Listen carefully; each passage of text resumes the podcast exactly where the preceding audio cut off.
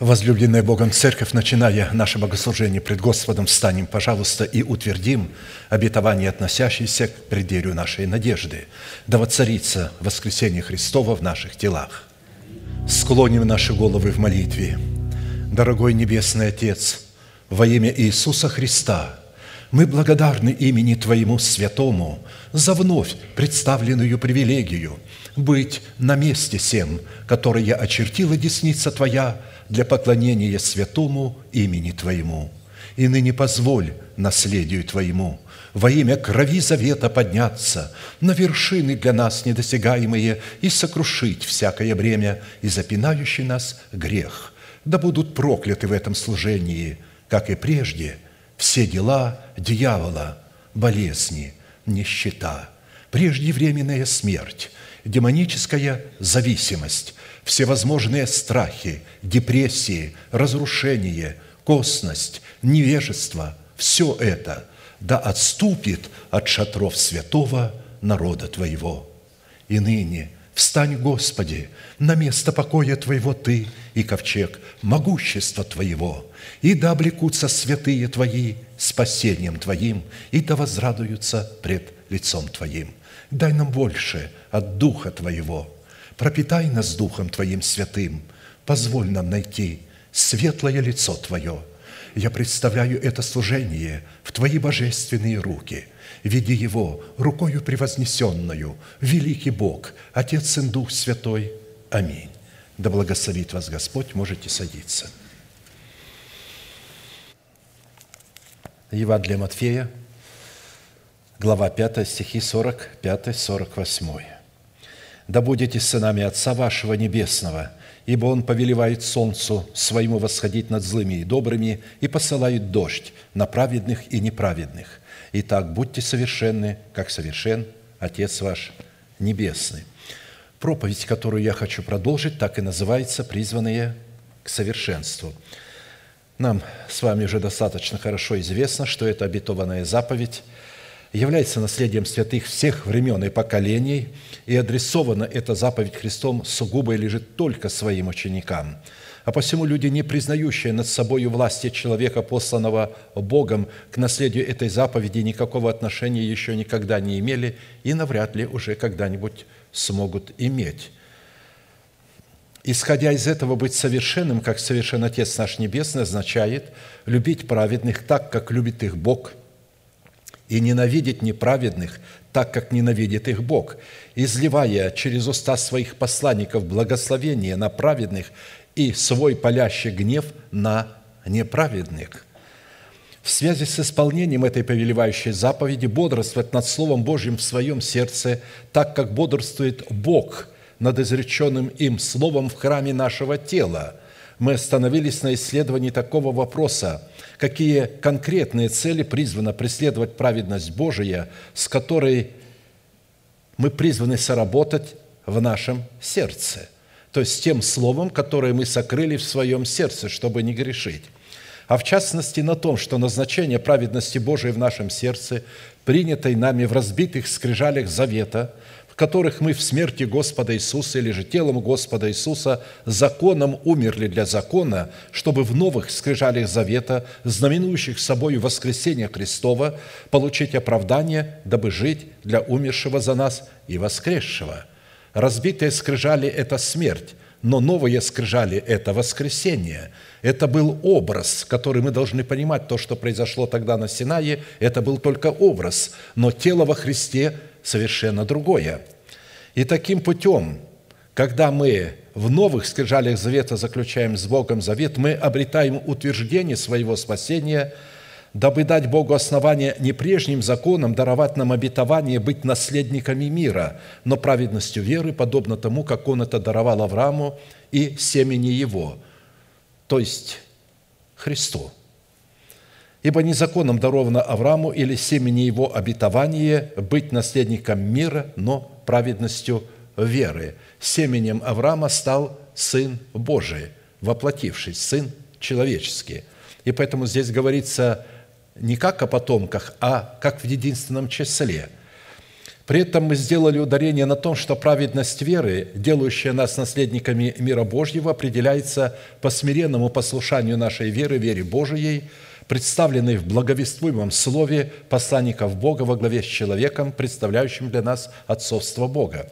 А посему обетование мира Божьего дается исключительно только тем людям, которые повинуются их слову – в порядке иерархической субординации, в соответствии которого Бог посылает нам свое Слово через уста посланников Бога. Таким образом, завет мира в сердце воинов молитвы – это результат послушания его веры, вере Божией в словах посланников Бога. А посему посредством праведности веры завет мира, представленный в наследии мира, призван пребывать и являться в нашем сердце доказательством того, что мы дети Божии – потому что плод праведности, взращенный в едеме нашего сердца, обнаруживает себя в завете мира, который призван соблюдать наши сердца и наши помышления во Христе Иисусе – не заботьтесь ни о чем, но всегда в молитве и прошении с благодарением открывайте свои желания пред Богом. С благодарением, потому что все это уже положено на наш счет во Христе Иисусе.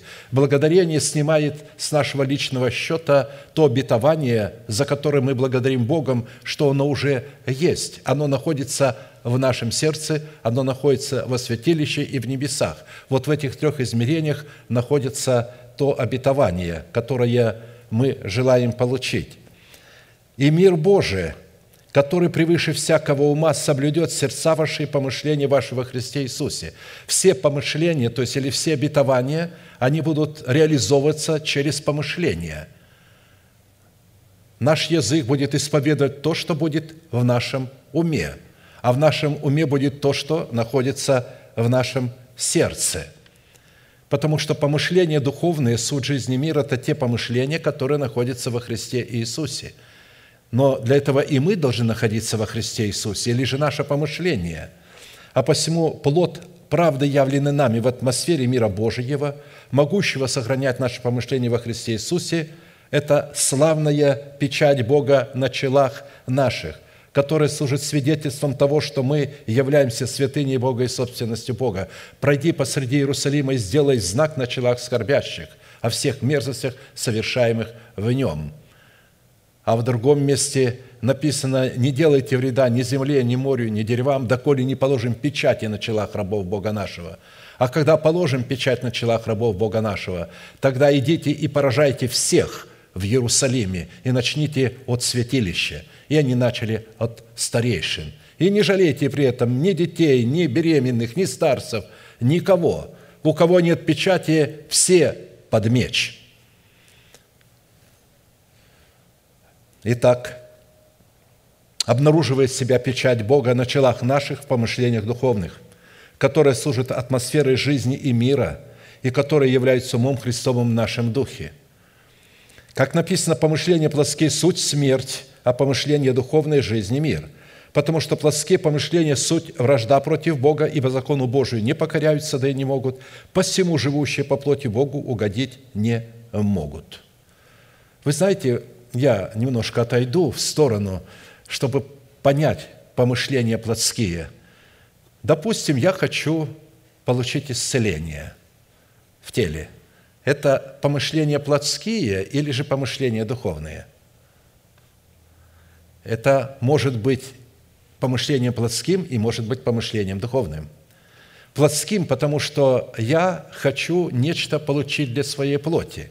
Я хочу освободиться от болезней. И Писание говорит нам, что мы имеем во Христе Иисусе исцеление.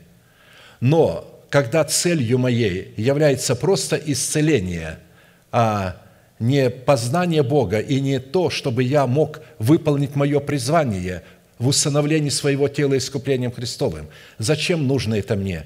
Я хочу выполнить цель, мое призвание.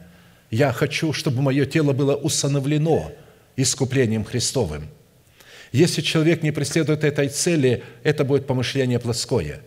Потому что все духовные дарования, а, которые есть, хотя они называются духовными, но сами по себе они направлены на плоть, на тело. Когда держава жизни, нетление будет воздвижено, воздвигнуто в нашем теле, нам не понадобятся духовные дарования. Абсолютно. они не нужны будут. Просто э, они нужны только вот в измерении времени. Но когда человек начинает в болезни размышлять о том, что на его счету есть исцеление, и он помолился Богу и дал ему возможность самому решить это исцеление, потому что более двух тысяч мест Писания об исцелении не связаны с молниеносным моментальным исцелением, они связаны с терапией и служением друг другу – то есть обыкновенное исцеление, которым Бог исцеляет нас, Он исцеляет нас через врачей, через руки врачей и так далее.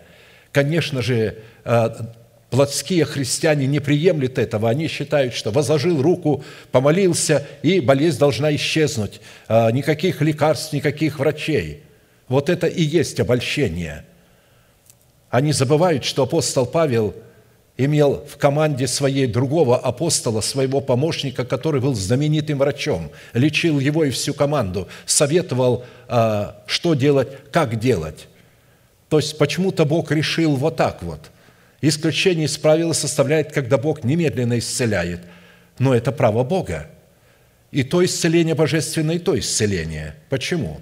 Потому что и там Слово Божие действует, и там Слово Божие. Ведь лекарство – это средство, приготовленное из того, что создал Бог, не дьявол.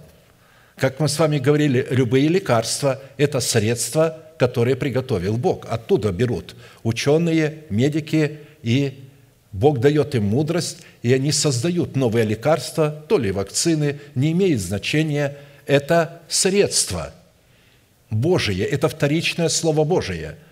И поэтому отбросьте вот этот блеф человеческий и религиозный – что там может быть нечто сатанинское.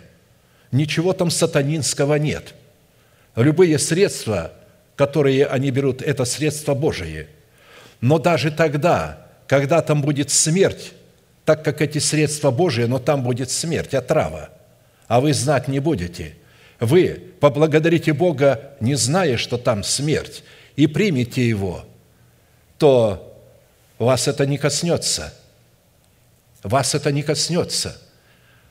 Бог однажды сделал со мной такой эксперимент. Я был в армии, и врачи и офицеры, узнав, что я говорю, что и смертоносное выпьют не повредит, они, не придув, придив меня, дали мне лекарство такое, которое было смертельным для меня, и приготовили команду, чтобы спасать меня. Пригласили как бы для разговора, я выпил это лекарство, и мне стали задавать вопросы. Я отвечал, я видел, что их лица меняются. Они через некоторое время стали трепетать передо мной, раболепствовать и благоговеть. И стали задавать мне вопросы о Боге, что будет, как будет. И потом только через несколько дней главврач пригласил меня и сказал мне, задав вопрос, ты не скажешь мне, моя жена мне не изменяет? А я говорю, почему вы задаете мне такой вопрос? Я что, гадалка, что ли? Он говорит, я знаю, кто ты, ты больше, чем гадалка. Мы, говорит, на тебе сделали эксперимент. Мы тебе дали лошадиную дозу. Ты должен был умереть, если бы мы тебя не спасли. На тебе, говорит, ничего не было, как будто бы ничего. Мы в шоке. Теперь мы знаем, что ты не такой человек, как все. Любому колдуну дай, и он умрет, а ты остался жив – то, что ты говорил, то, что Библия говорила о тебе, работает. Когда апостол Павел нечаянно взял хворост, бросил его в огонь, оттуда вышла ехидна змея и укусила за, за руку. Написано, она вцепилась, она повисла у него на руке, на зубах, вцепилась. Это была очень ядовитая змея. От нее не было исцеления. Он взял ее и сбросил в огонь. И тогда и на племеннике написано, испугались и ждали, что он умрет. Но когда прошло немножко времени, и они видят, что он не умер, сказали, что это боги человеческие сошли к нам. Вы видите, что оно работает. Не надо искушать Бога, брать что-то смертоносное. Но если вы, Дитё Божие, а, и вы а, помолились, поблагодарили. Дело в том, что когда мы принимаем лекарство, как вы его принимаете? Кто из вас, принимая лекарство, благодарит Бога, как за пищу? Редко кто. А вот когда вы начнете принимать лекарства, понимая, что это вторичное Слово Божие, это средство вашего исцеления, вы будете благодарить Бога. Благодарю Тебя, Господи, за Твое исцеление. И таблеточку выпил. И если подменили таблетку, или вы нечаянно не то выпили, ничего страшного не произойдет. Хорошо. Из имеющейся констатации следует, что люди, отказавшиеся от условий повиноваться своей верой, вере Божией, это и есть те самые противники Христа, имеющие на своих челах клеймо зверя, которые к миру Божьему никакого отношения не имеют и не могут иметь. А следовательно, такие люди никакого отношения не могут иметь к сынам мира, которые посредством мира Божьего наследуют вечное спасение в Царстве Небесном. Они сохраняют завет мира в своем сердце, и никакие потери их не касаются. Потому что могут быть потери, Бог может допустить. Вам разобьют машину, вы потеряете работу, у вас что-то не будет ладиться. Не пугайтесь.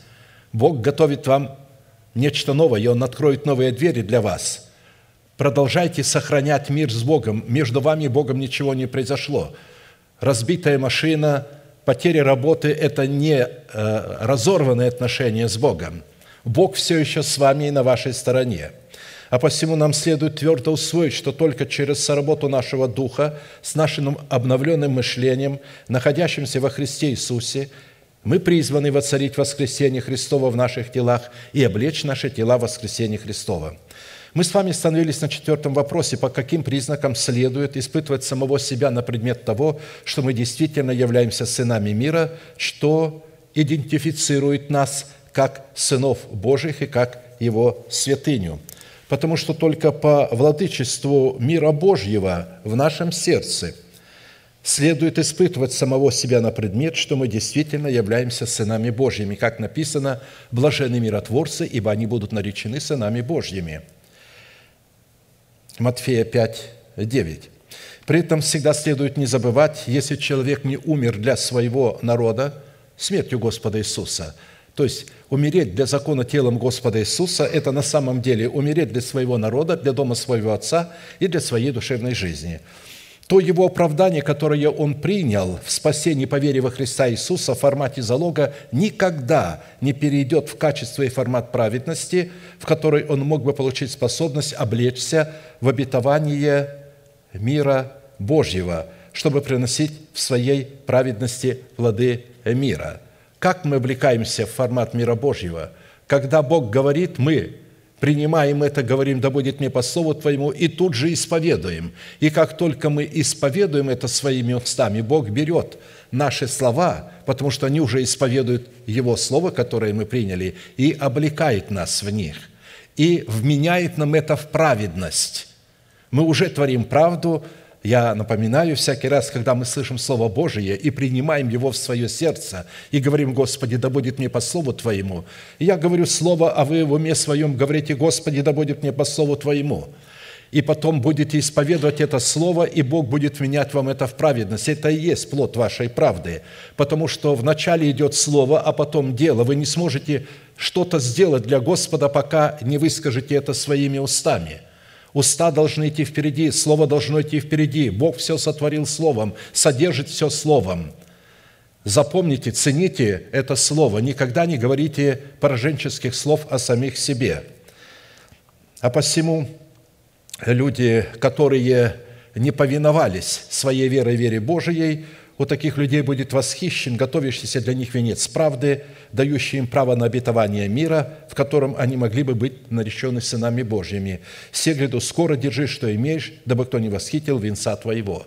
Венец правды – это наше исповедание. Когда мы принимаем оправдание и говорим, «Господи, благодарю Тебя за то, что Ты оправдал меня». И как только я говорю от сердца эти слова, они становятся венцом на моей голове – Бог берет из этих слов и делает венец правды и говорит, но ты должен до конца сохранить веру в меня. До конца. Будут большие испытания. Храни этот венец правды. Он соединен с твоим сердцем. В твоем сердце есть праведность, которую ты исповедуешь, поэтому она есть на твоем челе. Ты исповедуешь, это духовное исповедание, это является печатью Бога на твоем челе. Как только ты начнешь слушать кого-то другого или что-то другое, что не соответствует этой истине, ты потеряешь, утратишь истину. Тебе кажется, что это не произойдет, это произойдет. Слова работают. Есть слова жизни и есть слова смерти.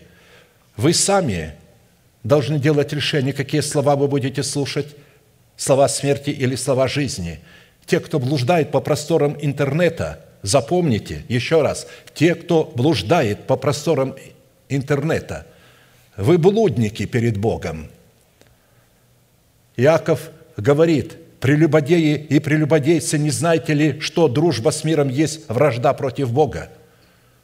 Вы берете враждующие слова, берете какие-то вымыслы, находите что-то, и мало того, начинаете мнить о себе, что это откровение Божие.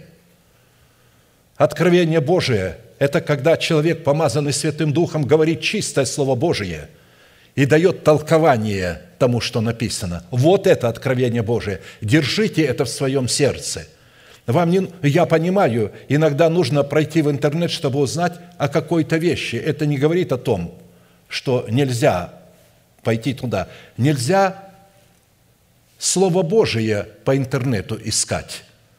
Нельзя откровение искать по интернету.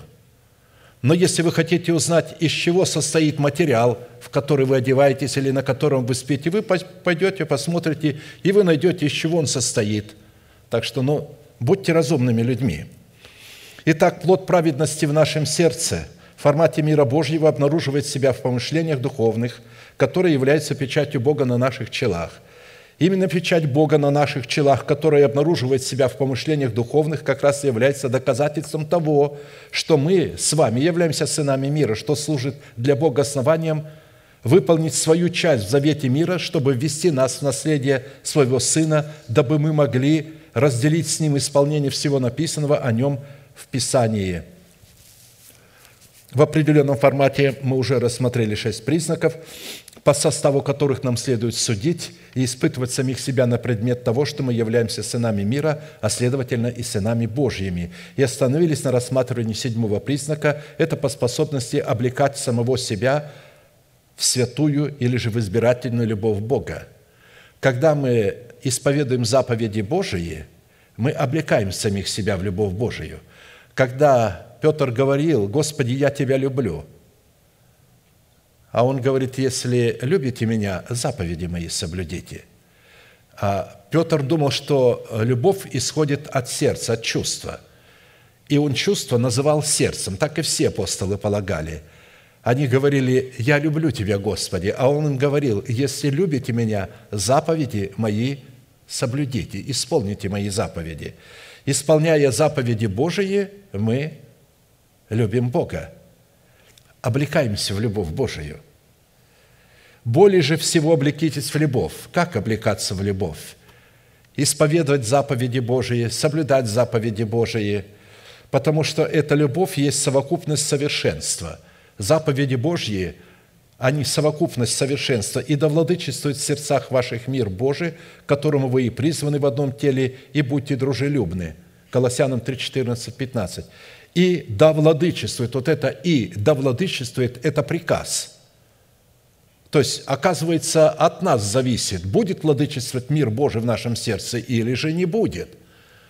Мы имеем повеление, мы имеем заповедь, мы имеем приказ, чтобы мир Божий владычествовал в нашем сердце. А он может владычествовать при условии, если познанная нами избирательная любовь Бога будет пребывать в наших сердцах, и мы будем облекать себя в святости ее палящей ревности.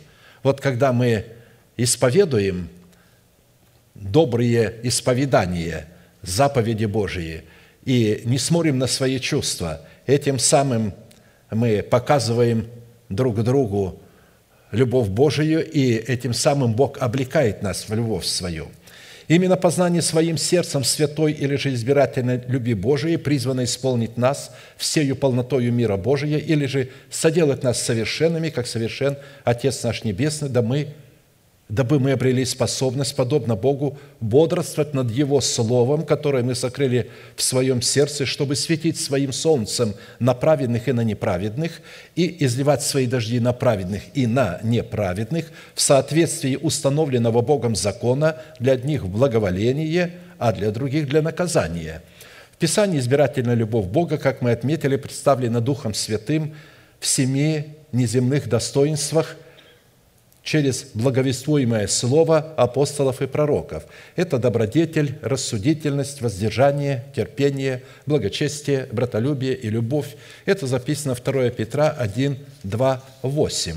Это есть как раз то самое благословение, которое Бог скрывает у себя в сокровищнице своей, и потом через благовествуемое слово начинает открывать его. Оно является нетленным наследием – и это характеристики самого Бога. Он передает нам свои природные характеристики через семя Слова. Мы отметили, что по своей сути любовь Божия Агапи – это суверенная любовь, которая является безусловной только по отношению к тем человекам, которых она избирает волеизъявлений своего предузнания и предопределения. Потому что на самом деле а, безусловной любви не существует Божией, безусловной – то есть, ну, без условий. Бог требует, чтобы мы выполнили определенные условия, и тогда Его любовь будет изливаться в наших сердцах.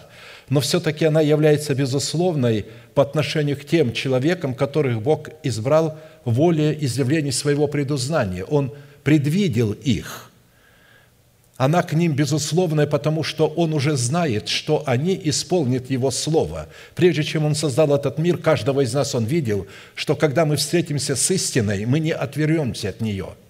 Потому что большинство людей не зависят от истины и от Слова Божия. Они зависят от своей деноминации и от вероучения, которое называется э, баптистским, пятидесятническим, субботническим, там, православным, католическим – то есть вот от такого вероучения не зависят. Они не зависят от такого учения, которое бы превознеслось над деноминациями, конфессиями этими. Они не зависят от них. То есть я не против конфессии, но я против деноминации. Деноминация – это то, что доминирует, связывает вас и делает вас рабами, сектой, зависимыми вот, от вашего вероучения, которое не отвечает учению Христову. Потому что баптизма – это погружение в воду. Пятидесятников баптисты стали называть тогда, когда Бог стал крестить их Духом Святым. И так как одни получили крещение баптисты, а другие не получили, то тогда сами баптисты стали называть их пятидесятники, потому что крещение Духом Святым было связано с Пятидесятницей, с праздником Пятидесятницы.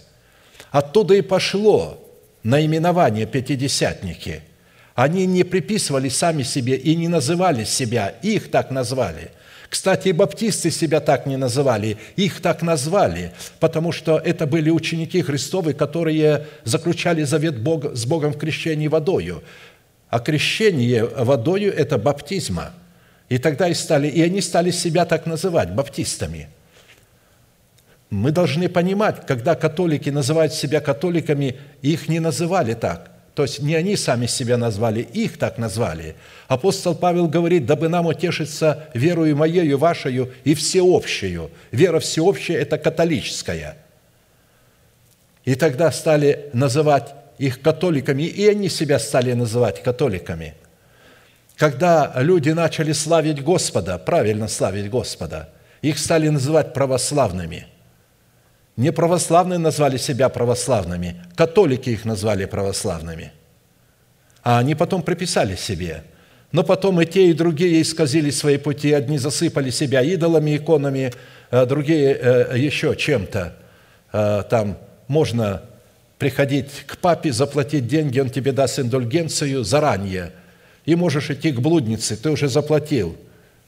Все, грех оплачен – ты больше не виновен, ты заплатил. Продавалось прощение грехов за деньги. Бедные не могли его купить, а богатые могли грешить, покупать, и они в это верили. Вы понимаете, вот какая вера бывает. Поэтому, когда говорят, что пятидесятники, а я родился в такой общине, вырос в ней, а, хотя а, я смежно был, потому что я покаялся, в общем-то, от субботников, не от пятидесятников. Мой дядя был субботником, и я покаялся от него. Но потом он стал ходить в собрание пятидесятников, так как там не было э, общины э, субботнической. А, вот. И я вместе с ним ходил. И таким образом, вот, как бы мы унаследовали и то, и другое. Но, тем не менее, э, я хочу показать, что там, где я родился, в этой пятидесятнической общине, считали, что ты рожден от Бога, потому что ты говоришь на иных языках. Ты дитё Божие. А баптисты, католики, православные нам говорили, это вообще погибшие люди так учили. Но когда я, будучи отроком, вдруг увидел, всякий верующий, что Иисус есть Христос от Бога рожден. Меня это не потрясло, я это с легкостью принял. Я пришел и сказал одному из ведущих проповедников братьев, вы говорите, что мы пятидесятники, рождены от Бога, а все остальные нет, потому что мы говорим на иных языках. А здесь написано, что всякий верующий, что Иисус Христос от Бога рожден, он даже не попытался а, вникнуть в это слово – он поиздевался надо мной, я как-то вам уже говорил, он произнес на меня, посмотрел и сказал мне, бе, то есть, что ты бекаешь? Меня это не оскорбило, потому что, ну, это был э, человек, уважаемый мною, с большим духовным авторитетом, э, ну, и не оскорбляло меня такое положение. Потом уже, когда я подрос, я с сожалением смотрел на этого человека, как он деградировал в своих духовных познаниях. И не только на него, но и на всех. Итак, в Священном Писании сила избирательной любви Божией, действующей в атмосфере братолюбия, определяется и познается исключительно по степени силы ненависти Бога козлу и злодеям, творящим зло – Почему я говорю об этом? Потому что мы уже рассмотрели выше предыдущие свойства и остановились на а, свойстве братолюбия, вот на этой удивительной характеристике. «Ты возлюбил правду и возненавидел беззаконие, посему помазал тебя Божий Бог твой елеем радости, более соучастников твоих». Евреям 1.9. Мы знаем, что зло обнаруживает себя в человеке в ненависти, исходящей из его зависти, гордыни, сердца его и его ума, а добро обнаруживает себя в человеке в братолюбии. Это программы, носителями которых они являются. Таким образом, возлюбить правду и возненавидеть беззаконие возможно только в их носителях, которые являются их программным устройством. Потому что зло и добро – это программы, которые никак не могут себя проявить вне программного устройства, и вы никак не можете узнать, что это, что это за зло и что это за добро. Как узнать? Программу нужно вложить э, в программное устройство и включить это программное устройство, внести туда. И тогда это программное устройство покажет нам эту программу, из чего она состоит, как она работает. Мы с вами родились с программой зла. Мы программное устройство. Мы с ней родились. Но когда мы родились от Бога, то у нас появилась другая программа. Итак, в одном теле, в двух разных местах в наших телах находятся две программы, которые противоборствуют друг другу. Программа зла, переданная от суетной жизни, переданная от отцов, и программа добра, которую мы получили, возродившись от семени слова истины. И мы выбираем, какую программу включать. Часто душевные люди а, поначалу, даже вот они любят Господа, младенцы, они то одной программе дают предпочтение, то другой программе по причине невежества. Э, то есть они еще не возросли, и поэтому они водятся своими чувствами. А когда он водится своими чувствами, он э, все время отдает предпочтение программе другой, программе зла, думая, что это добро. Потому что я же так чувствую. А мы с вами говорили, что в это время ветхий человек полностью работает вместе с вами, на вас. Он возбуждает вас такое а, эйфорию к молитве, к пению псалмов, к служению. Он вместе с вами служит, помогая вам, потому что вы же зависите от Него, и Он, понимая, чтобы увлечь вас, чтобы вы никогда и не подумали об информации – чтобы зависеть от информации и чтобы зависеть от порядка Божьего. Порядок Божий а, состоит в том, что в теле Христовом, в каждой поместной церкви должен быть один человек. Не совет братский, а один человек, на которого все должны равняться. И братский совет, и все другие. И тогда будут одни мысли и одна душа. И этим человеком будет человек, поставленный Богом, у которого будет семя слова, который будет иметь откровение на Слово Божие, и которому мы должны подчинить себя добровольно. И э, он будет представлять нам отцовство Бога, представлять Христа – но так как людей этому не научили, а их научили выбирать в себе человека, а, который бы льстил их слуху, поэтому они не выбирают человека, который обладает помазанием Божьим и вскрывает а, то, что то, что вы называете духовное, это не духовное, это плотское. Им не нравится такой человек. Они выбирают такого, который будет льстить их слуху. Мало такого, который будет подчиняться им – он будет выполнять их прихоти, их желания. Итак, Господь испытывает праведного, а нечестивого и любящего насилия ненавидит душа его. Видите, нету толерантной любви у Бога. Одних любит, а других ненавидит. Дождем прольет он на нечестивых и горящие угли, огонь и серу, и палящий ветер, их доля из чаши. Ибо Господь праведен, любит правду, лицо его видит праведника. Лицо его влюбляется в праведника, вдохновляется праведником, потому что имеется здесь в виду такой смысл. А кто такие нечестивые? Это не люди мира сего. Нечестивые – это люди, которые ранее были святыми, а потом стали нечестивыми. Нечестивыми они стали потому, что они стали посягать на роль Бога. Когда они вместо того, чтобы выполнять свою роль, начинают выполнять роль Бога, они становятся нечестивыми. Когда какой-то отдельный человек пытается занять место поставленного Богом человека, оговаривая его, желая подловить его на чем-то и как-то, это нечестивый человек, потому что сатана, будучи нечестивым, он же не был сразу нечестивым, это был ангел, это был архангел. Но что он помыслил? Он помыслил стать Богом – Видите, э, это не блуд, это он Богом помыслил стать. Он был вором, он воровал Божьи слова и представлял их ангелам, которые находились у него в подчинении, как свое собственное откровение, как свою собственную мудрость. Он собрал в свои сокровищницы много золота и серебра. Он должен был собирать в сокровищницу Бога это. Он получил от Бога эту мудрость, и вместо того, чтобы собирать в сокровищницу Бога и представлять ангелам, за которых он нес ответственность, его небесного Отца, он представлял самого себя. Так некоторые из проповедников бывали, выходили сюда за кафедру, брали откровение, которое они слышали от меня, и выдавали его как свое. И когда им говорили, они говорили, да, пастор это уже говорил, а я не слышал. То есть он лжет. Я а, годами говорил, говорил одно и то же откровение, и вдруг он выходит и говорит – как от себя. Да, он туда что-то прибавил, что-то добавил, но это опасно.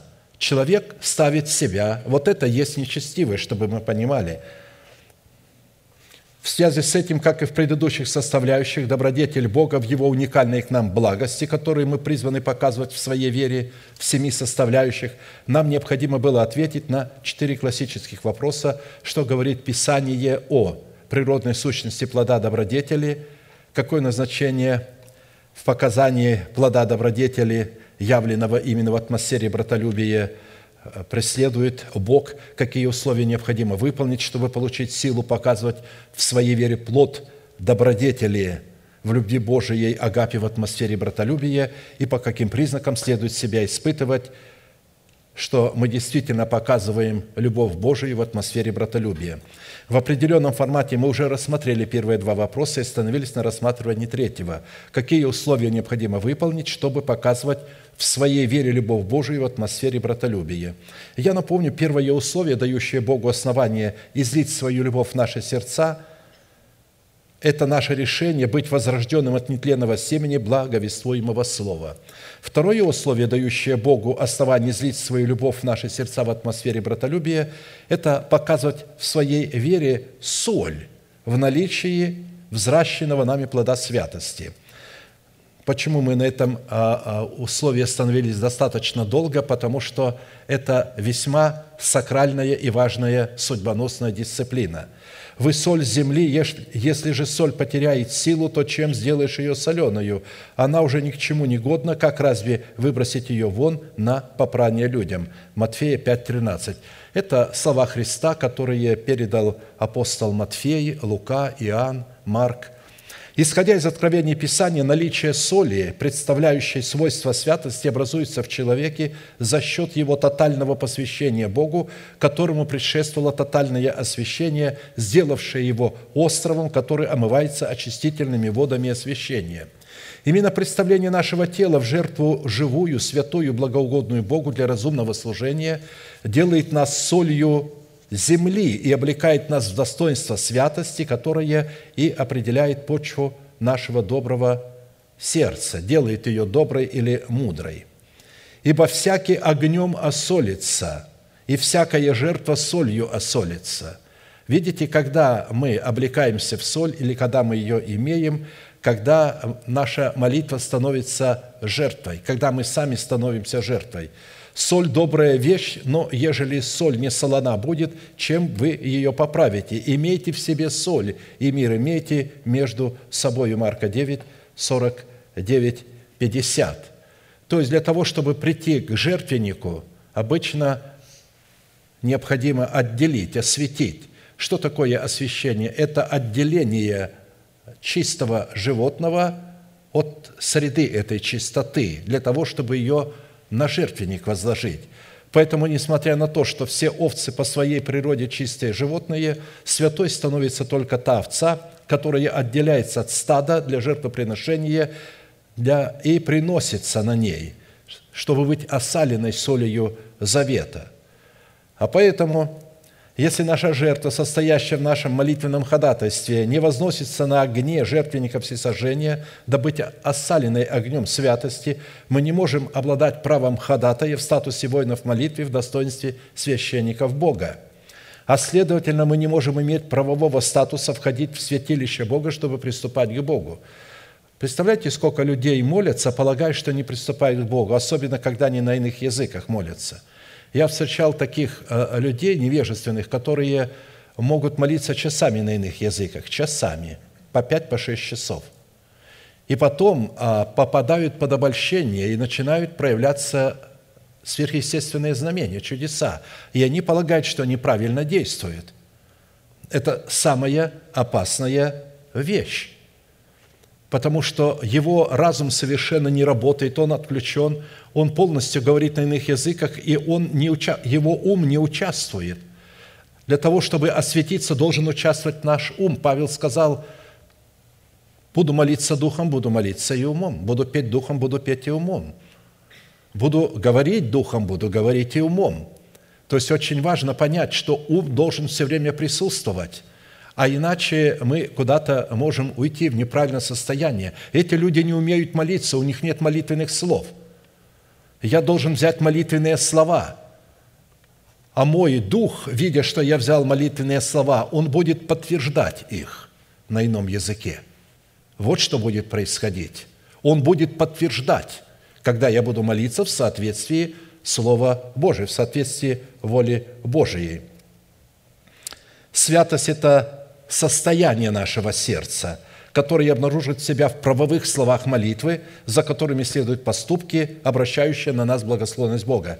Старайтесь иметь мир со всеми и святость, без которой никто не увидит Господа. Евреям 12, 14. Попытка являть мир вне границ святости и не как выражение святости трансформирует нас в сынов противления и погибели. Мы это должны знать, я все время это повторяю, чтобы оно в нашем сердце было вырезан резцом. Именно свойство святости, явленное нами в молитве, дает нам право на вхождение в присутствие Бога, которое мы представляем Богу как доказательство того, что мы являемся Его святыней, что мы святые. Так как, по сути дела, только святые могут представлять интересы святости своего Бога в исполнении своего освящения, преследующего цель посвящение, чтобы быть осаленным огнем святости, посвятить, то есть быть возложенным на жертвенник. Итак, напомню, святой по отношению к человеку, рожденному от святого Бога. Это рожденный от Бога, рожденный для Бога, происходящий от Бога, принадлежащий Богу, пребывающий в Боге, собственность святыня Господня, искупленный Богом, отделенный для Бога, посвященный Богу, подобный Богу, входящий в удел с Богом, разделяющий властные полномочия с Богом и так далее. Видите, э, какими мы рождаемся, с каким потенциалом. Вот с таким потенциалом мы родились. Когда ребенок рождается в семье царя, а он родился с потенциалом а, быть царем. То есть все, что есть у отца, является его. Но получит он это только тогда, когда станет как отец, вырастет. Потому что у него есть программа отца, генетика отца. Его нужно воспитывать, за ним нужно смотреть. А, и когда он станет как отец, вырастет таким, тогда отец разделит с ним – свои царские полномочия и свое богатство. Так поступает и Бог. Да, мы с вами родились святыми от святого Бога, праведными, потому что Он праведен, мы получили оправдание в нашем рождении даром, и тут же его исповедали, и Бог тут же нам вменил это в плод правды. А теперь нам надо возрастать в меру полного возраста Христова, и когда мы возрастем в меру полного возраста Христова, у нас появится способность выйти из младенчества и не колебаться больше. Что такое младенчество? Написано, колеблющийся постоянно и увлекающийся всяким ветром учения. Но всякий ветер учения зависит от всякого человека. То есть они зависят тот одного человека, тот другого, или же от многих. Мы у того немного возьмем, у того немного и у того немного. Как один из а, а, местных харизматических лидеров говорил, мы немного возьмем от Ледяева, немного от Аркадия, немного от того – Нельзя немного брать от Ледяева и от меня, потому что мы небо и земля. Он поклонник сатаны, а я поклонник Бога. Вы, вы что, как вы можете брать от поклонника Бога и от поклонника сатаны? Ледяев не знает, что он поклонник сатаны, но он поклонник сатаны. Все хулиганствующие харизматы – поклонники сатаны. Это хулиганы, извращающие Писание. Итак, Слово «святой» обуславливает внутреннее состояние нашего сердца, делающего наше сердце идентичным сердцу Бога, в то время как слово «святость» обуславливает выражение этого состояния, которое служит аргументом нашей принадлежности и нашего происхождения в Боге и от Бога, что наделяет нас правом войны молитве в достоинстве царя, священника и пророка и дает нам основание преклонить к нам небеса, дабы обратить к нам Божье благоволение – Господи, преклони небеса Твои и сойди, коснись горы воздымятся, блесни молнию и растей их, пусти стрелы Твои, расстрой их, простри с высоты руку Твою, избавь меня, и спаси меня от вод многих от руки сынов иноплеменных, которых уста говорят суетное, и которых десница, десница лжи. Боже, новую песнь воспою Тебе на десятиструнной псалтире, воспою Тебе – дарующему спасение царям и избавляющему Давида, раба Твоего, от лютого меча». Мы не раз обращали внимание на тот фактор, что наша молитва в достоинстве новой песни на десятиструнной псалтире, обуславливающей свойства святости, призвана преклонить к нам небеса, откуда изливается избирательная любовь Бога. Так как в Писании фраза «преклонить небеса» использованная в отношении Бога к чния, в явлении плода святости, как в атмосфере братолюбия, так и вне ее. Так как святость – это явление плода правды, приносимого святым человеком или человеком, рожденным от Бога. Но ныне, когда вы освободились от греха и стали рабами Богу, плод ваш есть святость, а конец – жизнь вечная. Итак, из данного определения следует, если человек не освободится от греха путем совлечения себя ветхого человека с делами его, он не может стать рабом Бога, дабы являть соль святости. Чтобы являть соль святости, вначале необходимо родиться от слушания нетленного Слова Божия, а посему святыми можно быть только по происхождению. И чтобы усвоить суть и разницу между определением святой и определением святость во взаимоотношениях человека с Богом, нам необходимо было ответить на такие вопросы. Что из себя представляет и чем является характеристика Божьей любви в святости, какое назначение призвано выполнять святость любви Божией в наших взаимоотношениях с Богом и друг с другом, какую цену необходимо заплатить, чтобы являть любовь Божию в святости для соработы со святостью Бога или же для, для кооперации. И в-четвертых, по каким признакам следует испытывать самого себя на предмет наличия в себе соли, обуславливающей святость. Именно проявление свойств святости, обуславливающей атмосферу братолюбия, призвано давать Богу основания изливать свою любовь в наши сердца и быть правовым полем в наших отношениях с Богом и друг с другом. В определенном формате мы рассмотрели первые два вопроса. Обратимся к вопросу третьему – какую цену необходимо заплатить, чтобы являть соль святости, которая является основанием и атмосферой для сработы со святостью Бога, обуславливающей любовь Бога. Я напомню, что являть соль святости – это предназначение и призвание святого человека. И за право исполнения этой роли необходимо платить цену, выраженную в исполнении условий святого закона, святых заповедей, святых повелений и святых уставов – ну, а так как святость – это правовое поле для всех форм и уровней отношений Бога с человеком и друг с другом, то из этого следует, что цена за право являть святость будет многозначной, многогранной и многофункциональной. Во-первых, цена за право творить святость, показание любви Божией, исходящей из атмосферы братолюбия, состоит в послушании нашей веры, вере Божией. «И сказал Господь Моисею и Аарону, за то, что вы не поверили мне, чтобы явить святость мою. Видите, это повиновение нашей вере, вере Божией. За то, что вы не поверили мне, чтобы явить святость мою пред очами сынов Израилевых, не введете вы народа сего в землю, которую я даю ему». Число 20, 12. «Вы не послушались повеления моего в пустыне Син – во время распри общества, чтобы явить пред глазами их святость мою при водах Миривы». Числа 27.14. Вы видите, потому что некоторые недопонимают, что произошло с Моисеем и Ироном, как эти мужи могли не поверить Богу, то есть не повиноваться. Как они могли не повиноваться? Мы повинуемся тогда, когда мы доверяем. Тогда мы и повинуемся. Но почему Моисей не доверился – потому что слишком близко подошел к людям неверующим. Потому что стан, который он за собой вел, это в основном были люди, которые плохо доверяли Богу. И нельзя было близко к ним подходить, нельзя было близко с ними соединяться. Соединившись близко с ними, он думал, что они получат то, что имеет он, а вместо этого он потерял то, что имел а они не получили того, что он имел. Нужно иметь всегда определенную дистанцию для людей, которые обладают статусом Моисея и Аарона.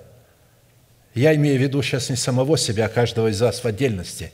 Каждый из вас является царем, священником и пророком.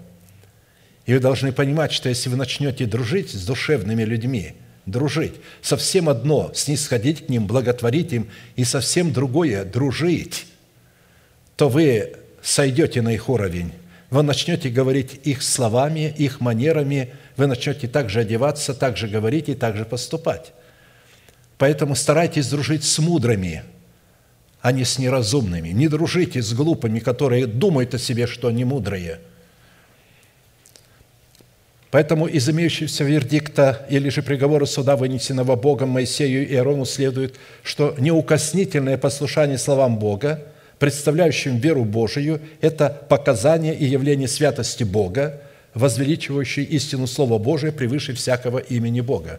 Мы уже отмечали причину возникновения неверия у Моисея и Аарона словам Бога, которое состояло в их общении с непокорными, которых Писание относит к худому сообществу – не обманывайтесь, худые сообщества развращают добрые нравы. Отрезвитесь, как должно, и не грешите, ибо к стыду вашему скажу, некоторые из вас не знают Бога». 1 Коринфянам 15, 33, 34. Мы растем на одном поле, но тем не менее пшеница должна общаться с пшеницей, а не с плевелами. Плевелы пусть сами собираются вместе и едут куда-нибудь отдыхать. Никогда не ездите с плевелами э, куда-нибудь отдыхать. Старайтесь с мудрыми. как бы мы не обольщали себя в том, что общение с людьми, которые оставили свое собрание из-за противления истине, которой они противопоставили свое толерантное мышление к худому сообществу, называя их детьми Божьими, отношение с этими сообществами развратит наши добрые нравы. И когда нам необходимо будет явить святость в послушании истине благовествуемого нам Слова, мы уже не будем уверены в том, что благовествуемое нам Слово есть истина – чтобы почва нашего сердца была способной принимать повелевающее семя истины, необходимо крестом Господа Иисуса умереть для своего народа, для дома нашего Отца и для расливающих до желаний своей души, облеченных в нашу собственную псевдоправедность. Во-вторых, цена за право творить святость, показание любви Божией, исходящей из атмосферы братолюбия, состоит в послушании словам человека, поставленного над нами Богом. «Ибо призвал нас Бог – не к нечистоте, но к святости. Итак, непокорный, непокорен не человеку, но Богу, который и дал нам Духа Своего Святого. 1 Фессалоникийцам 4, 7, 8. Итак, причина, по которой категория душевных людей не может связать свою непокорность человеку, представляющему делегированное отцовство Бога с нечистотой, почему они не могут связать покорность человеку с нечистотой? То есть когда они не покоряются Ему, они не связывают это а, с нечистотой, состоит в том, что они позволили разумным возможностям своей души обрить волосы на голове своего сокровенного человека, как в свое время Самсон позволил Далиде обрить волосы головы своей. Поэтому во все дни обета Назарейства написано его, то есть Назарея бритва не должна касаться головы его, до исполнения дней, на которые он посвятил себя в Назарее Господу. Свят он должен растить волосы на голове своей. Дело в том, что мы с вами Назареи постоянно. Если обыкновенный рядовой израильтянин посвящал себя в Назарее Господу на определенный срок времени, то пророки Всевышнего были Назареями всю свою жизнь. Об Илье сказано, он был весь в волосах – то есть он не подстригал волосы на голове своей, в то время как израильтяне а, подстригали волосы, они не ходили. Только Назареи и пророки ходили с волосами, которых они не подстригали, они были заплетены в семь кос. Обладать в самом себе духом пророчества, обладающего статусом нашего назарейства в волосах на голове нашего сокровенного человека означает иметь в своем сердце откровение о человеке, которого поставил над нами Бог, и повиноваться словам этого человека. А это возможно при одном условии, если в нашем сердце будет пребывать Томим в достоинстве начальствующего учения Христова и Урим в достоинстве Святого Духа, открывающего таинство истины Томима в нашем сердце – через благовествуемое слово человека, наделенного отцовством Бога. Волосы на голове сокровенного человека – это не только образ его послушания словам человека, представляющего отцовство Бога, но также и образ его священнодействия в храме его собственного тела, выраженного в головных уборах, сделанных для Аарона и сынов его для славы и благолепия. Головные уборы из весона необходимы были для вхождения в присутствие Господне – Весон вырабатывался из льна. Отсутствие головного убора из весона при вхождении в присутствие Бога каралось немедленной смертью. При этом головной убор из весона являлся исключительно священными одеждами. В силу этого его невозможно было выносить из святилища и носить в обиходной жизни. Дочери израильские, равно как и всякие рядовые израильтяне, не имели права носить подобного рода покрывала – Аарону же и Елиазару и Ифамару, сынам его, Моисей сказал, «Голов ваших не обнажайте и одежд ваших не раздирайте, чтобы вам не умереть и не навести гнева на все общество». То есть, а им наоборот повелевалось носить э, головные уборы, чтобы не умереть не навести гнева на все общество. Из дверей скиней собрания не выходите, чтобы не умереть вам. Ибо на вас телей помазание Господня – и сделали по слову Моисея, и сказал Господь Ирону, говоря, «Вина и крепких напитков не пей ты и сыны твои с тобою, когда входите в скинию собрания, чтобы не умереть». Это вечное постановление в роды ваши, чтобы вы могли отличать священное от несвященного и нечистое от чистого, и научать сынов Израилевых всем уставам, которые изрек им Господь. Дочерями израильскими в нашем естестве является добрая почва нашего сердца, способная принимать и взращивать семя проповедуемое нам Слова. А сынами Израилевыми, способными сеять семя Слова в почву нашего сердца, являются слова наших уст, исповедующих веру Божию в достоинстве Тумима и Урима. Именно из наших уст исходят слова, исповедующие веру Божию в нашем сердце. А посему все мы без исключения нашего сословия и нашей принадлежности к различному полу называемся сынами Божьими, когда мы исповедуем веру Божию, пребывающую в нашем сердце. Ибо все вы сыны Божии по вере во Христа Иисуса. Все это значит и дети, и мужчины, и женщины, богатые и бедные. Все вы во Христа крестившиеся, во Христа облеклись. Нет уже иудея, нет язычника, нет раба, нет свободного, нет мужского пола, ни женского, ибо все вы одно во Христе Иисусе. Если же вы Христовы, то вы семя Авраамова и по обетованию наследники». Когда Слово Божие говорит о назначении функции жены и мужа в нашем естестве, которые состоят в покрывалах из весона, то Писание возводит назначение этих функций в ранг заповеди, которые присущи только пророкам или же людям духовным. «Жены ваши в церквах ваших да молчат, ибо не повелено им говорить, а быть в подчинении, как и закон говорит. Если же не хотят если же не хотят чему научиться, пусть спрашивает о том дома у мужей своих. Ибо неприлично жене говорить в церкви, разве от вас вышло Слово Божие, или до вас одних достигло? Если кто почитает себя пророком или духовным, тот да разумеет, что я пишу, ибо это заповеди Господни, а кто не разумеет, пусть не разумеет». Интересно, да? Он говорит, что он пишет заповеди Господни, они э, духовными, и что э, жена не может говорить. То есть, э, только э, разве, говорит, от вас вышло слово? Вот если слово выходит из поведания у кого, кто может исповедать это слово, слово веры, тот уже является мужем. То есть он говорит духовные истины. А, потому что если это в буквальном смысле отнести к мужу и к жене, скажите, а как жена будет спрашивать у мужа неверующего, что ей делать? Пусть, говорит, дома они учатся у мужей.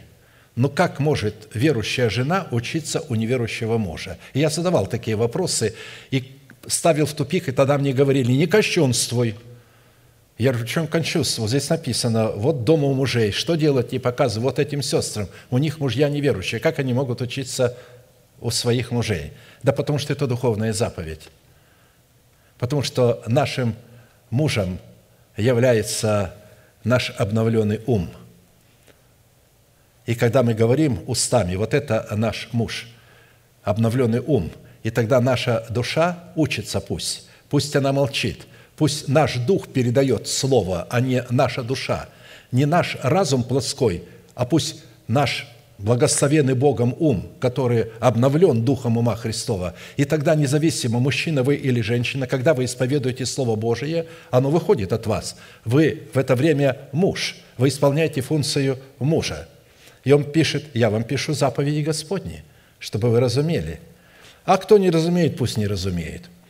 Заключительная фраза данного повеления, гласящего, «Если кто не почитает себя пророком или духовным, тот да разумеет, что я пишу вам, что это заповеди Господни, говорит о том, что воспринимать суть этой заповеди в прямом или буквальном смысле означает искажать, искажать суть имеющейся заповеди. В-третьих, право, или же цена за право творить святость, показание любви Божией, исходящей из атмосферы братолюбия, состоит в том, чтобы мы воздерживались от блуда. Ибо воля Божия есть освящение ваше, чтобы мы имели в себе соль – чтобы вы воздерживались от блуда, надо платить цену, воздерживаться от блуда, чтобы иметь в себе соль. Чтобы каждый из вас умел соблюдать свой сосуд в святости и чести, а не в страсти и похотении, как и язычники, не знающие Бога. Глагол «воздерживаться» на иврите означает удерживаться, удаляться, отказываться, спасаться бегством, не помышлять, не смотреть, отвергать, не замечать. То есть, э, другие места говорят Писание, э, «беги от греха, как от лица змея».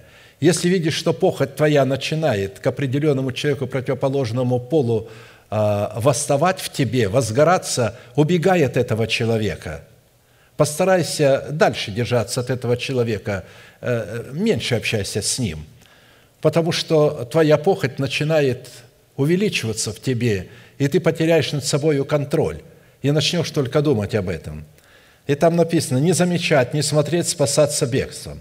Исходя из имеющихся активных значений, которые содержатся в слове «воздерживаться от блуда», следует воздерживаться от блуда и также от вина, потому что вино производит блуд. Вот не упивайтесь вином, от которого бывает распутство. Греческое слово «распутство» – это развращение во всех сферах жизни. То из этого следует, что, несмотря на то, что наш дух был возрожден от семени слова истины, в нашем теле продолжает жить некая скверна в расливающих похотях блуда, переданных нам через суетное семя наших отцов по плоти. Как написано, «И так умертвите земные члены ваши». Не связывайте их, а, а, вот, как сатану.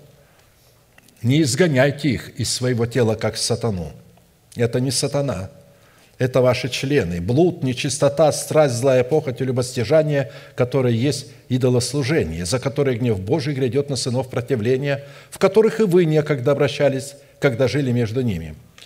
В связи с этим повелением, связанным с нашим освящением, я приведу 10 причин – хотя их и больше, из-за которых человек, несмотря на совершаемое им освящение, не может воздерживаться от блуда, живущего в его теле в лице ветхого человека, носителя программы падшего Херувима.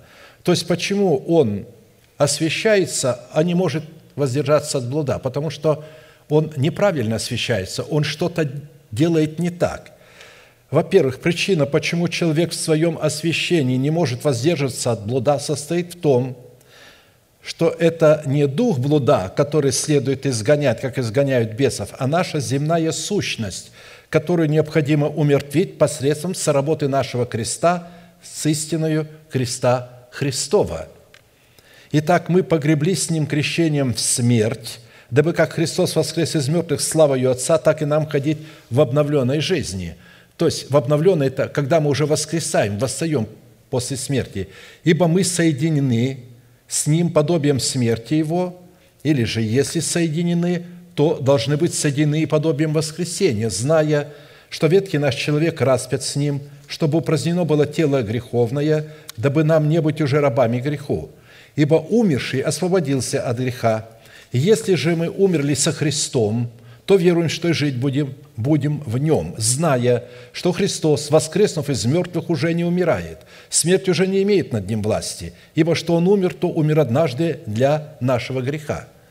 А что живет, то живет для Бога. Так и вы почитайте себя мертвыми для греха, живыми же для Бога во Христе Иисусе. То есть считайте, что нет у вас этой похоти, хотя она будет себя проявлять. А вы считайте нет. И главное дальше, это же не конец, что просто считайте – вот. Там написано, почитая себя мертвыми для греха, живыми же для Бога, и так да не царствует грех в смертном теле вашем, чтобы вам повиноваться ему в похотях его, и не предавайте членов ваших греху в орудие неправды, но представьте себя Богу, как оживших из мертвых, в члены ваши Богу, и в орудие праведности. Грех не должен над вами господствовать, ибо вы не под законом, но под благодатью. То есть, когда вы почитаете и исповедуете, как только это горит, вы уходите от объекта, вы повинуетесь Слову Божьему, убегайте от греха. Не идите в то место, где будут ваши похоти увеличиваться. Убегайте и говорите, Господи, я благодарю Тебя, что я умерла для греха, я умерла для блуда, и когда вы это начинаете говорить, «я умела», тогда Дух Святой берет эти слова, дает вам силу, и вы победите свою похоть, вы не впадете в блуд. Во-вторых, причина, почему человек в своем освящении не может воздерживаться от блуда, состоит в легализации им винопития.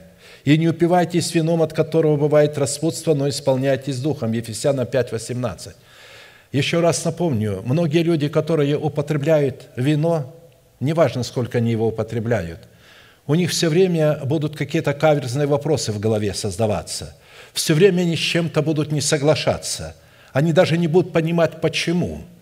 Они будут искать причины, чтобы не согласиться, причины, чтобы избежать общения со мною. Они будут искать этих причин. И потом, наконец-то, найдут причину, чтобы уйти из этого служения. Потому что невозможно долго находиться в этом служении и употреблять алкоголь. В-третьих, причина, почему человек в своем освящении не может воздерживаться от блуда, состоит в том, что мы находимся не в том месте и не в то время, где нам следует находиться. То есть мы не посещаем служение в то время, когда они проходят. Мы не посещаем ячеечные служения, когда они проходят. Мы часто избегаем служения по э, причине, которая не является Э, причиной. Мы сами находим себе причину. Вот поэтому и происходит это. В то время, когда цари выходят на войну в походы, Давид послал Иава и слуг своих с ним и всех израильтян.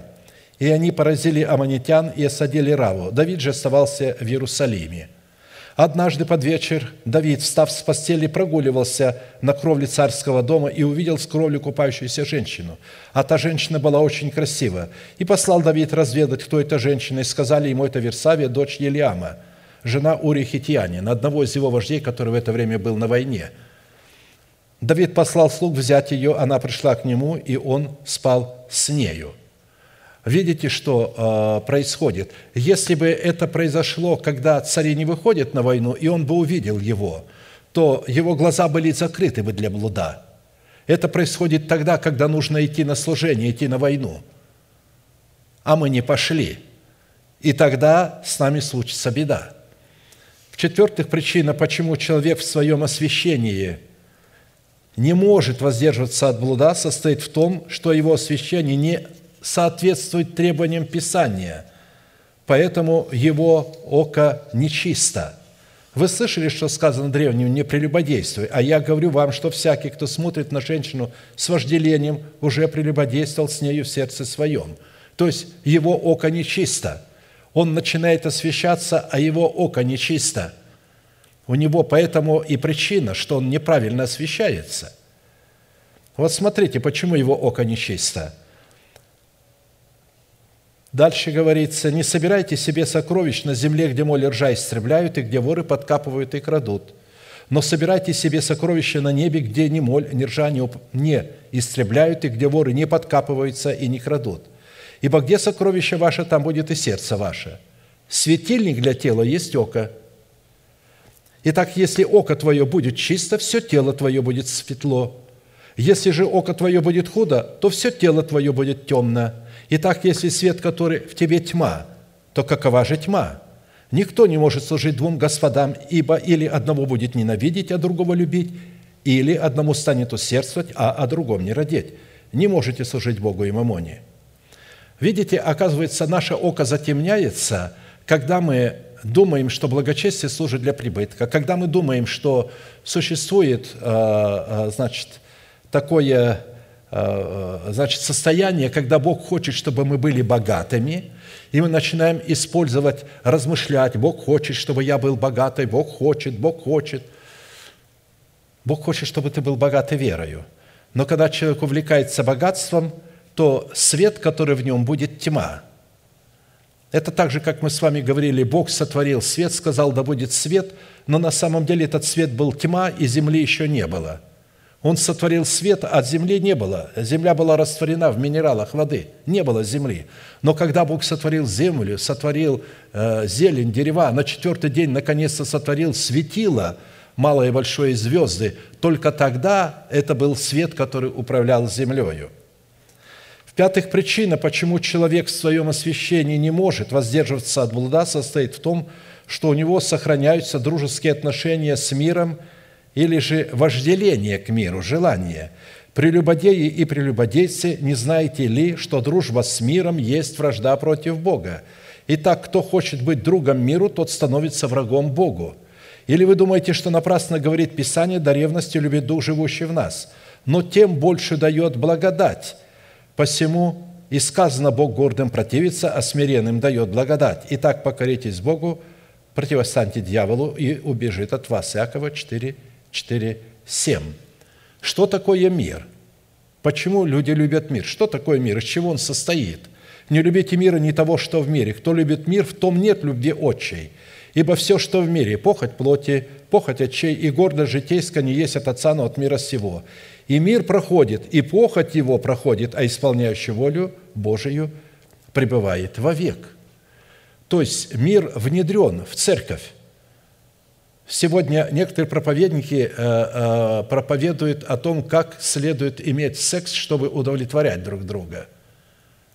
Но вот представляете, то есть до чего э, дошла так называемая церковь в кавычках, если, ну, обычно это лжехаризматы. Истинный человек, который обладает духовными дарами, потому что харизма – это упражнение духовных даров, а они не упражняют духовные дары – они берут на себя такую ответственность, которую ну, нельзя брать. Поэтому с ними так и происходит. В-шестых, причина, почему человек в своем освящении не может воздержаться от блуда, состоит в том, что он не заботился иметь Бога в разуме, чтобы дать Богу основание нанести на его чело печать праведности – и как они не заботились иметь Бога в разуме, то есть не было у них духовных помышлений, они не мыслили о горнем, они не старались дисциплинировать свое мышление, то предал их Бог превратному уму, делать непотребство, так что они исполнены всякой неправды, блуда, лукавства, корыстолюбия, злобы, исполнены зависти, убийства, расприй, обмана, злонравия, злоречивые, клеветники, богоненавистники, обидчики, самохвалы, гордые, изобретательные на зло, непослушны родителям – безрассудны, вероломны, нелюбовны, непримиримы, немилостивы. Посмотрите, какой большой список. Только потому, что они не мыслят о духовном. Вот что происходит. Они знают праведный суд Божий, что делающие такие дела достойны смерти. Однако не только их делают, но и делающих одобряют. А посему, каковы мысли в душе человека, таков и он, пишет книга притчи 27. В-седьмых, причина, почему человек в своем освящении – не может воздерживаться от блуда, состоит в том, что сокровищница его сердца является недоброй. То есть он не очистил сердце, свою совесть свою от мертвых дел для служения Богу живому и истинному. Ибо от избытка сердца говорят уста. Добрый человек из доброго сокровища выносит доброе, а злой человек из злого сокровища выносит злое. Говорю же вам, что за всякое праздное слово, какое скажут люди, дадут они ответ в день суда, ибо от слов своих оправдаешься, и от слов своих осудишься. Если сердце не очищено от мертвых дел, человек не может принимать в себя Слово Божие. Он говорит, да будет мне по Слову Твоему, но оно не будет приниматься. Чтобы так говорить, вначале нужно умереть крестом Господа Иисуса для своего народа, для дома своего Отца и для своей души. Вот только тогда, когда ты будешь говорить, да будет мне по Слову Твоему, это доброе семя попадет в добрую почву. У тебя же добрая, почва недобрая – Поэтому, когда ты начинаешь освещаться и говорить то, чего нет в твоем сердце, ты осуждаешь себя, потому что ты говоришь праздные слова. Восьмых, причина, почему человек в своем освящении не может воздерживаться от блуда, состоит в том, что его сердце не, что сердце его не отдано его отцу, и его глаза не наблюдают пути его отца. «Сын мой, отдай сердце твое мне, и глаза твои да наблюдают пути мои. Потому что блудница – глубокая пропасть, и чужая жена – тесный колодец. Она, как разбойник, сидит в засаде и умножает между людьми законопреступников. У кого вой, у кого стон, у кого ссоры, у кого горе, у кого раны без причины, у кого багровые глаза, у тех, которые долго сидят за вином, которые приходят отыскивать вино приправленное. Не смотри на вино, как оно краснеет, как оно искрится в чаше, как оно ухаживается ровно. Впоследствии, как змея оно укусит и ужалит. Как аспид, глаза твои будут смотреть на чужих жен, и сердце твое заговорит развратное, и ты будешь как спящий среди моря, и как спящий наверху мачты, и скажешь, били меня, мне не было больно, толкали меня, я не чувствовал. Когда проснусь, опять буду искать того же». Вы обратили внимание, что это э, э, место связано с тем, что человек отдает себя во власть блудницы. А, а блудница, она умеет э, приправлять свое вино. Они берут места Священного Писания, блудница держит чашу золотую, то есть она берет Библию, и она искажает эту Библию. Они приправляют ее, вот. они говорят, и это можно, и это можно, и это можно – Вот. То есть этого не написано, что можно, но они говорят, существует духовное винопитие.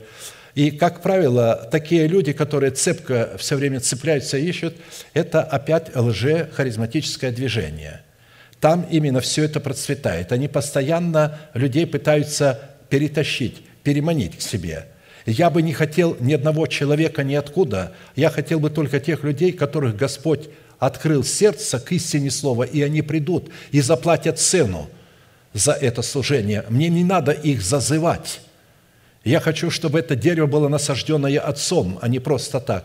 У них же это главная численность, главное. И когда люди слушают эту чужую жену, они не слушают своего отца – они слушают, они начинают ее слушать, они перестают видеть, слышать и понимать.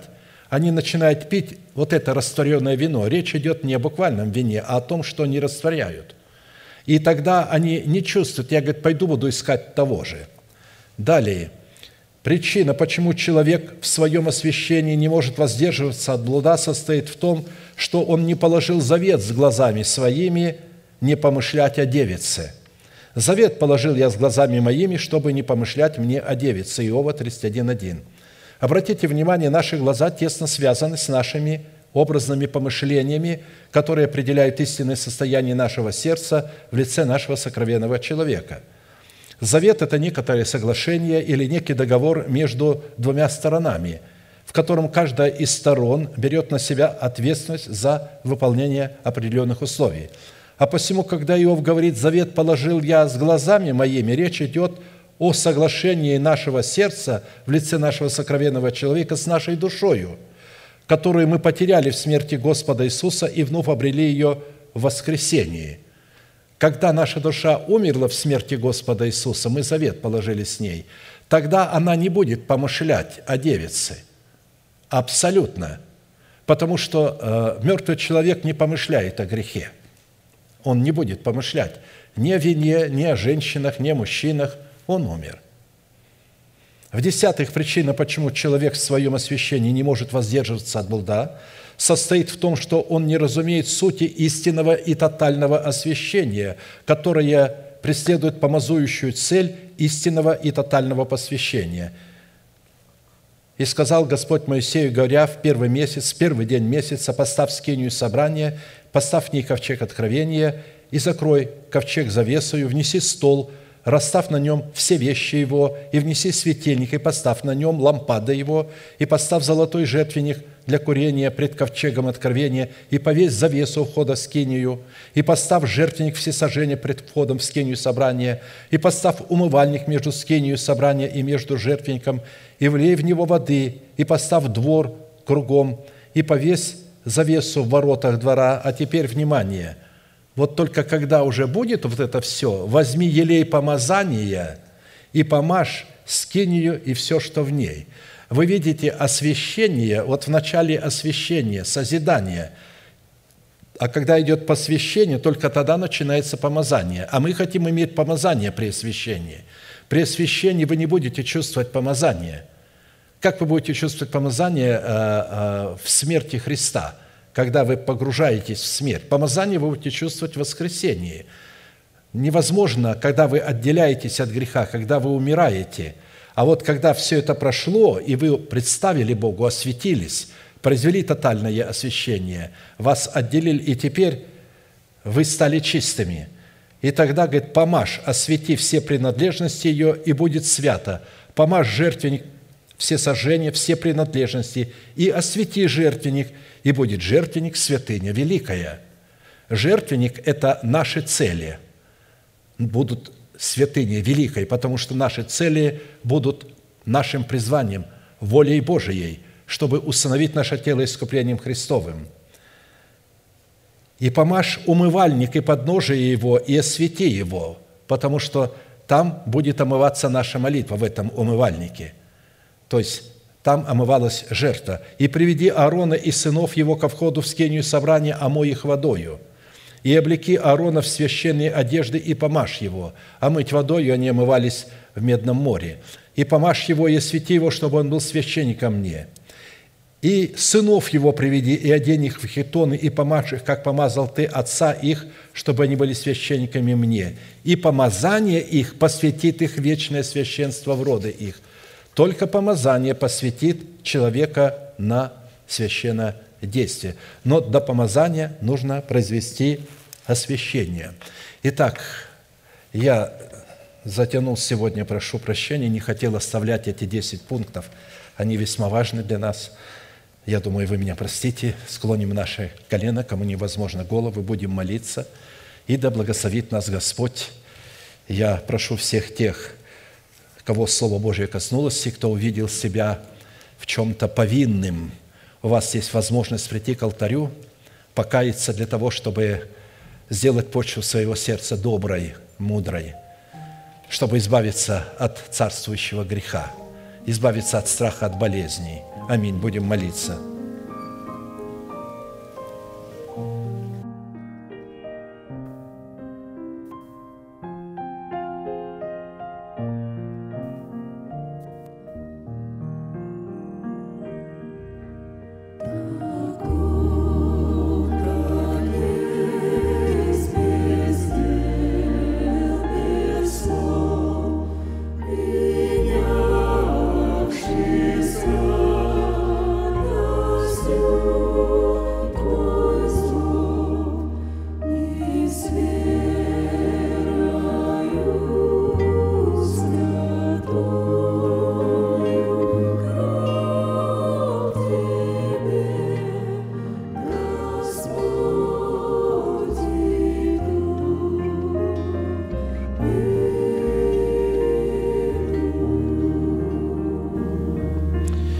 Я буду молиться вместе с вами вашей молитвой. И прошу вас, глубоко верьте в то, что Бог за вас. Он не против вас. Глаза закрыты – это элемент тайной комнаты.